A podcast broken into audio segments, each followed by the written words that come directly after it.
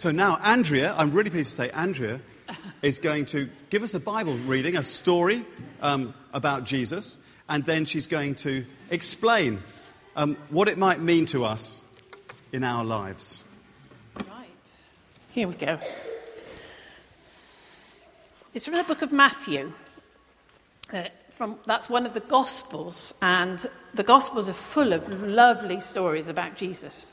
If you want to read to your children, that's where you start. You start with the Gospels. And this is how it reads.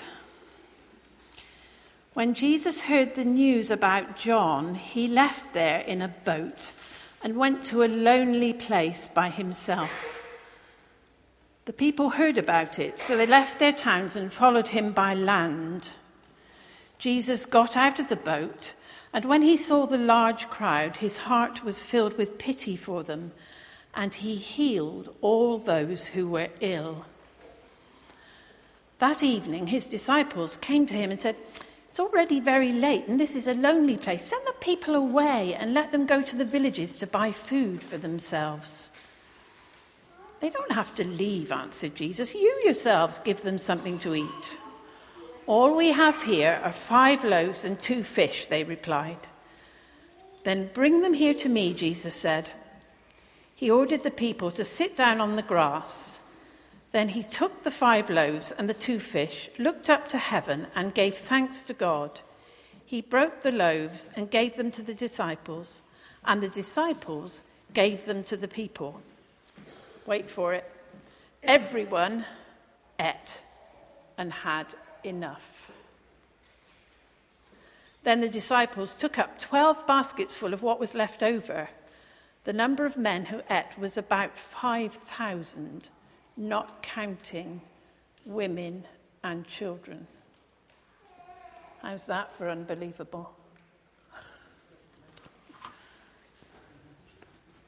So that started off, I don't know if you noticed, by saying that Jesus had heard about John and took himself off to a lonely place. John was his cousin, and John was the person that had baptized Jesus in the River Jordan. Not sprinkled him like we've done to the babies today, but dunked him right under in the river. And he just heard that Herod had taken off John's head. And he was deeply grieved. And he went off to find his, alo- himself a lonely place to do his grieving. So sad. And what happened? The crowds spotted, heard where he was going, and followed him. And before he could look round, he was inundated with people. And Jesus was so amazing. And this is the first thing that we learn about Jesus from this bit of scripture, that he was able to park his grief on a shelf in order to deal with the present. So many of us are just ruled by our emotions. I can't deal with that now, I feel like this. I can't do that now, I feel like this. You know that feeling? I've felt it many times. But Jesus was so amazing, and he loved people so much. It, and the scripture said his heart was filled with compassion and pity for them. And he saw that many people needed healing, and he wanted to deal with the problems that they brought to him. And his huge love for people poured out so that he could deal with them before he dealt with what was going on inside himself. An amazing, amazing Jesus. And then towards the end of the day, because they'd been there a long time, the disciples, his disciples, realized that the people would be getting hungry, and they said to the Lord, "Send them away. Send them to the nearest village where they can buy food." And Jesus made this surprising comment. He said, "Well, you feed them." And in another version of the same story, we're told that there was a little boy who had a picnic with him, in a little picnic basket. Well, I couldn't come up with a basket, but I came up with an old bag. And it consisted of five barley loaves. Well, we're not talking about wrap slice from Sainsbury's. We're talking about little loaves. One, two, three, four, five. And two fish. Here we go. I don't think they had tin foil in those days, but I thought you all might complain about the smell if I had it. One, two. Morrison's best mackerel.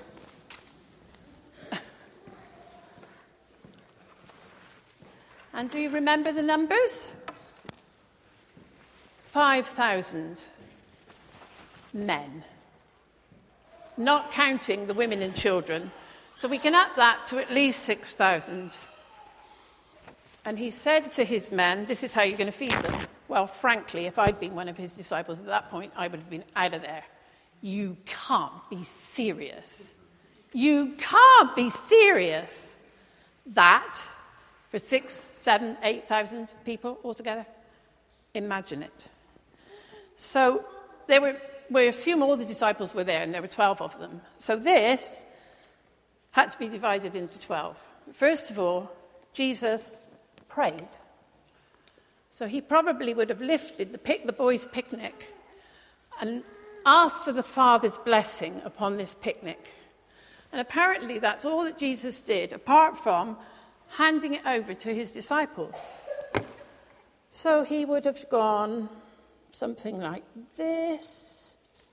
One bit for John, one bit for Peter, and so on through his disciples. Little bit of fish, little bit of fish. Ooh, maybe that's a bit too much. I have a flannel somewhere. And um, you have to be practical when you're doing this. And he would have sent them off with their little bit and said, here you go, you've got at least five hundred to feed. How do you feel, Pads? If I said, get up, feed this lot with that, how would you feel? I think I'd say they'll still be hungry. Sure? Absolutely. And I'm going to put words in Jesus' mouth here. It's not in the Bible, but I'm pretty sure that Jesus was sitting there on the grass saying, or breathing a whisper, trust me, boys, there'll be enough. Trust me, boys, there'll be enough. Because I don't believe that when Jesus blessed the food and asked for the Father's blessing on the food, suddenly there were trestle tables full. I believe that each disciple had this much, and as they gave it out, it grew. I don't know how, because I'm not Jesus, but I believe it happened, because it's in here, and this is the truth. So it was a most amazing miracle. And I have to say, excuse me, I would have run. I definitely would have run. I would I would have hid behind a tree to watch what was happening, though. And I would say to you parents, if ever there's a job in the world that makes you feel inadequate, like the disciples felt that day, it's called parenting. I had four. And I never felt a very confident parent. I felt that my parenting skills were that size. I really did.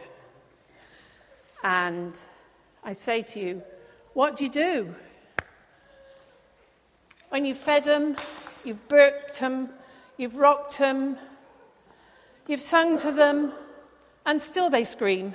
What do you do? I didn't know what you did, and I wasn't very good at it. What do you do when they've got a temperature of one hundred and three in the middle of the night? What do you do when every sweater in your wash goes to felt because they turned the temperature control up to ninety? Remember that? I remember that. What do you do when they wee all over the floor of Tesco's? Oh, the mortification of it. I remember it. Do you remember this?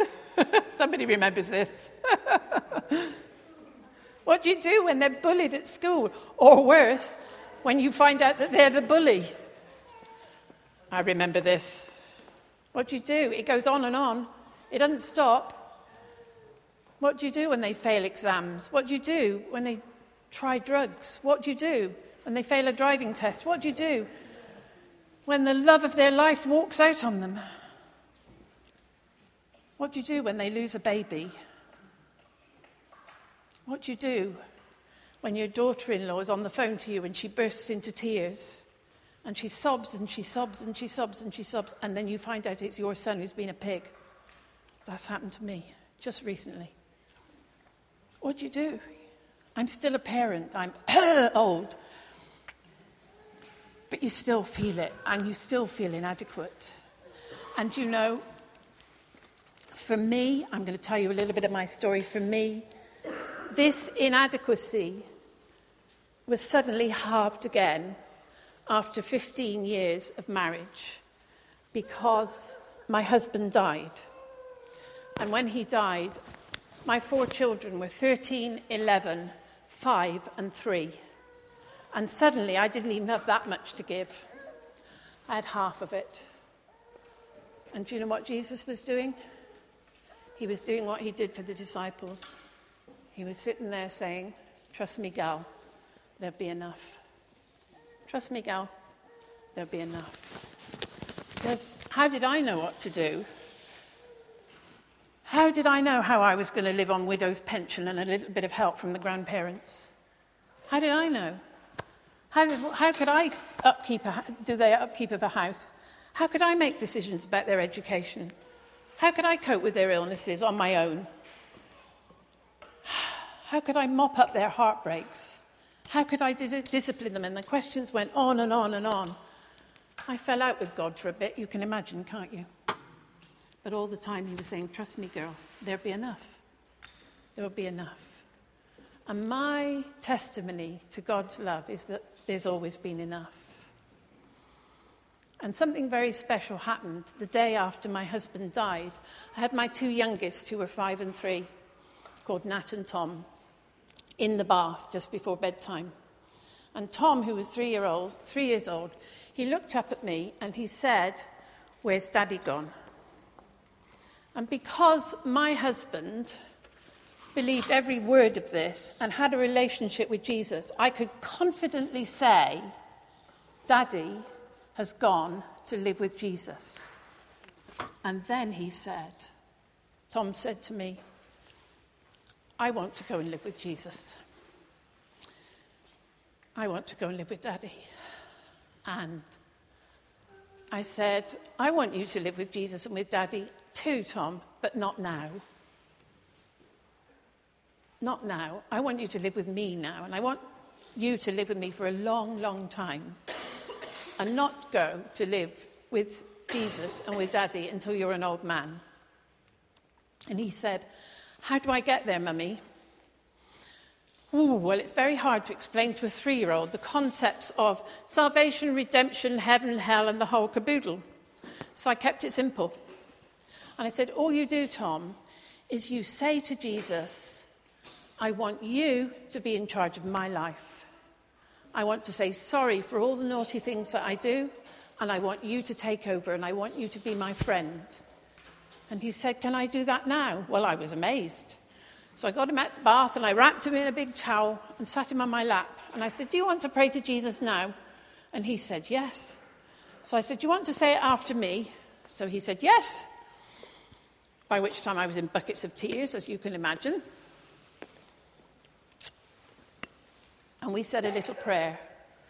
And it went something like this. Dear Jesus, I'm sorry that sometimes I'm naughty, and I'll always be naughty, but I want you to forgive me. Tom didn't turn into an angel, by the way. And I want you to be my best friend and be in charge of my life, my whole life, however long I live. Amen. And that was it. That was his prayer. And Tom is now, hang on, I have to do the maths, thirty-two. And I have seen God's hand on that little chap's life through his whole life. Do you know, all through school, it wasn't his academic things that were notable. It was his attitude. It was what the teachers said about his attitude, his kindness, his thoughtfulness. Apparently, all the girls used to come and sit and eat their picnic lunch with him. At lunch, he took packed lunch at lunchtime. It wasn't fish and bread. And um, they used to come and sit by him. Why? Because the other boys used to, yeah, pull their hair, throw their textbooks across the playground, pinch their shoes, generally duff them up. And my little boy, because he had Jesus in here, was kind. I sound like a boasting parent now, but it's not nothing to do with me. It was all to do with Jesus. And Jesus has had an amazing anointing upon this child's life. And as an adult, he's done his college years. He now has set up a community bakery and a cookery school, and that's what he does for a living. And do you know, he's still the same child. He gives away loaves to people who haven't got any. He, he just loves people who are down and out, and he takes the residue of his loaves at the end of the day to charities.